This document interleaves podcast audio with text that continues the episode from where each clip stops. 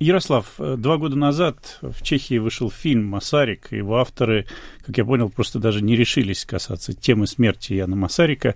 Фильм заканчивается его обращением из Лондона в качестве члена правительства Чехословакии в изгнании. Почему существует сомнение в том, что Ян Масарик покончил жизнь самоубийством?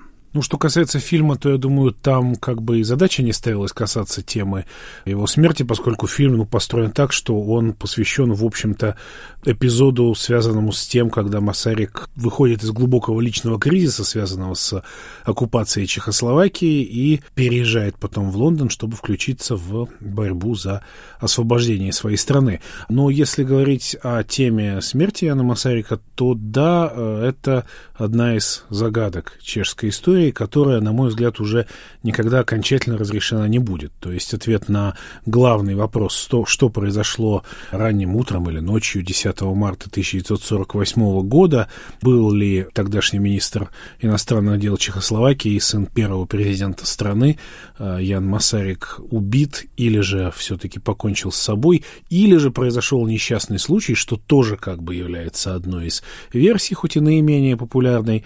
На этот вопрос ответа, наверное, наверное, не будет дано уже никогда. Тело нашли под окнами, и все, казалось бы, говорит о том, что Аян Масарик покончил жизнь самоубийством. И, насколько я понял, проведенное официально расследование причин его смерти именно к этому заключению и пришло. Почему так много сторонников версии, что его убили? Там было три следствия. Одно было сразу же после этого трагического события в 1948 году.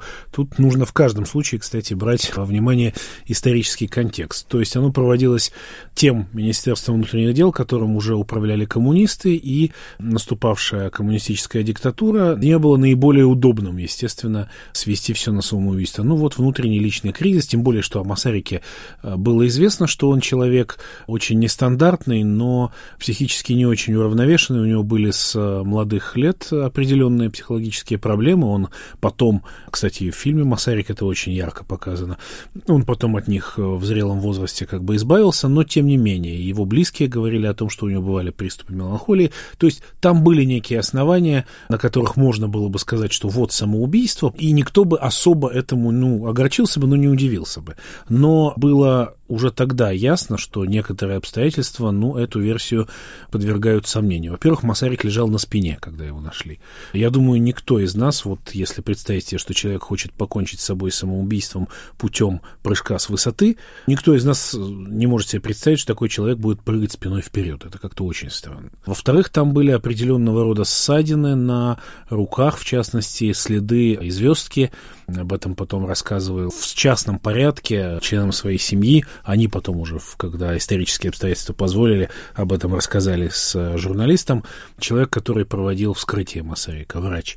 Там были найдены окурки сигарет, которые Масарик не курил в квартире. То есть непонятно, опять же, то ли там присутствовали какие-то люди в момент его гибели, то ли это уже потом, когда пришли следователи, они там накурили. Тоже это осталось как-то неясно. В общем, масса косвенных свидетельств, которые подвергли сомнению версию самоубийства. Поэтому к расследованию гибели Масарика Америка вернулись в 1968 году, когда была Пражская весна, следствие началось, оно обратило внимание как раз на вот эти странные обстоятельства, а потом произошло советское вторжение, и следствие официально было закончено или прервано, скорее, в 1969 году уже опять в изменившейся исторической обстановке, когда опять-таки стало невыгодно это дело ворошить.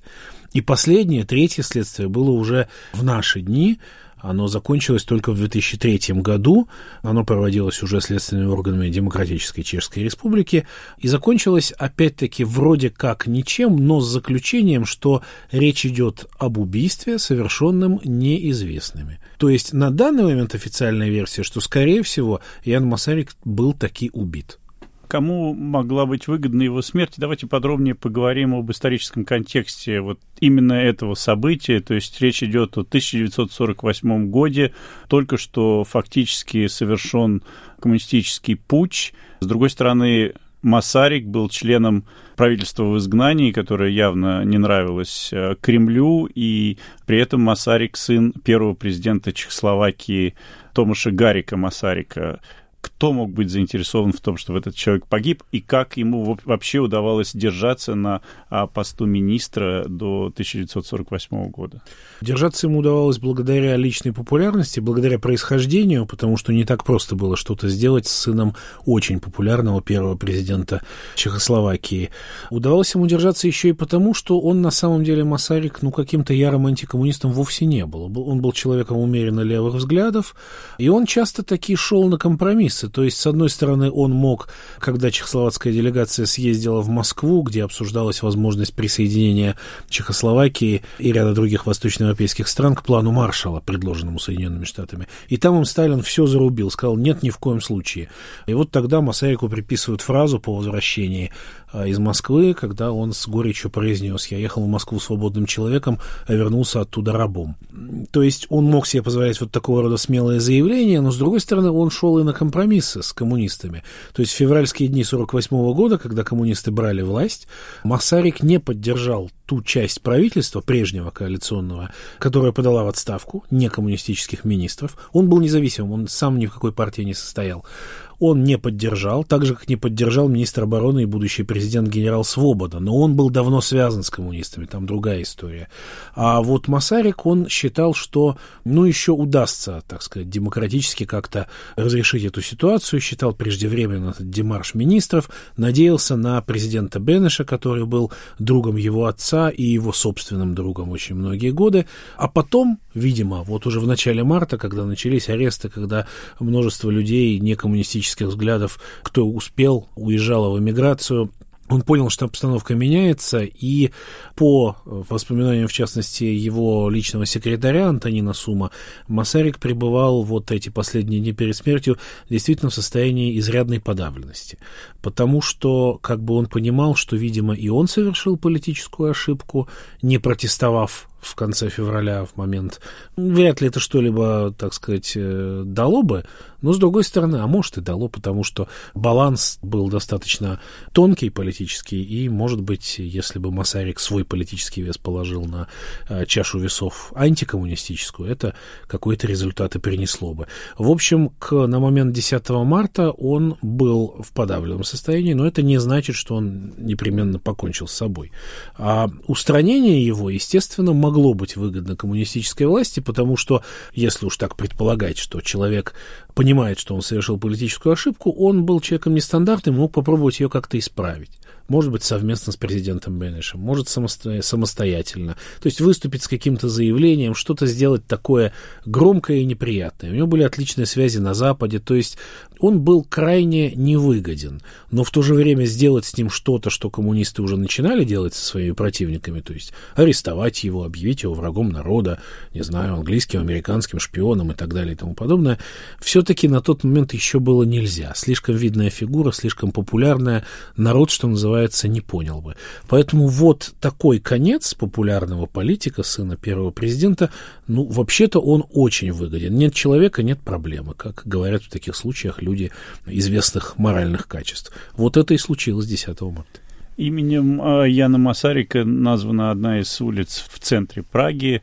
Из нашего разговора уже очевидно, что это была яркая и очень противоречивая фигура. Как сейчас воспринимается Ян Масарик в современной Чехии? Ну, воспринимается как бы как фигура трагическая благодаря вот этому его концу загадочному, как фигура в целом позитивная, как человек, который боролся за демократическую Чехословакию, как человек, который пытался, так сказать, идти в каком-то смысле по стопам своего отца, но, с другой стороны, на Масарика уже не только профессиональные историки, но и творцы того же фильма и так далее смотрят реалистично. То есть это никак не человек, из которого можно делать какого-то идола. У него было очень много разных, так сказать, очень человеческих слабостей. Он действительно страдал в молодости легким, но все-таки психическим расстройством, от которого лечился. Он был очень компанейский, он очень любил жить жизнь, он любил выпивать, он, у него было много романов с разными женщинами и здесь, и на Западе. Он был толковым дипломатом, то есть личность была яркая, но вот в нем все время было что-то такое немножко несбалансированное, его немножко кидало из стороны в сторону. И его воспринимают сейчас, ну, люди, которые интересуются этой фигурой, я бы сказал так, во всей полноте. Да, как бы фигура в целом симпатичная, но неоднозначная и не бронзовая, что на самом деле всегда приятно смотреть на историческую фигуру как на живого человека, а не как на идол или памятник. Идолом или памятником скорее стал его отец, первый президент, но это уже другая тема.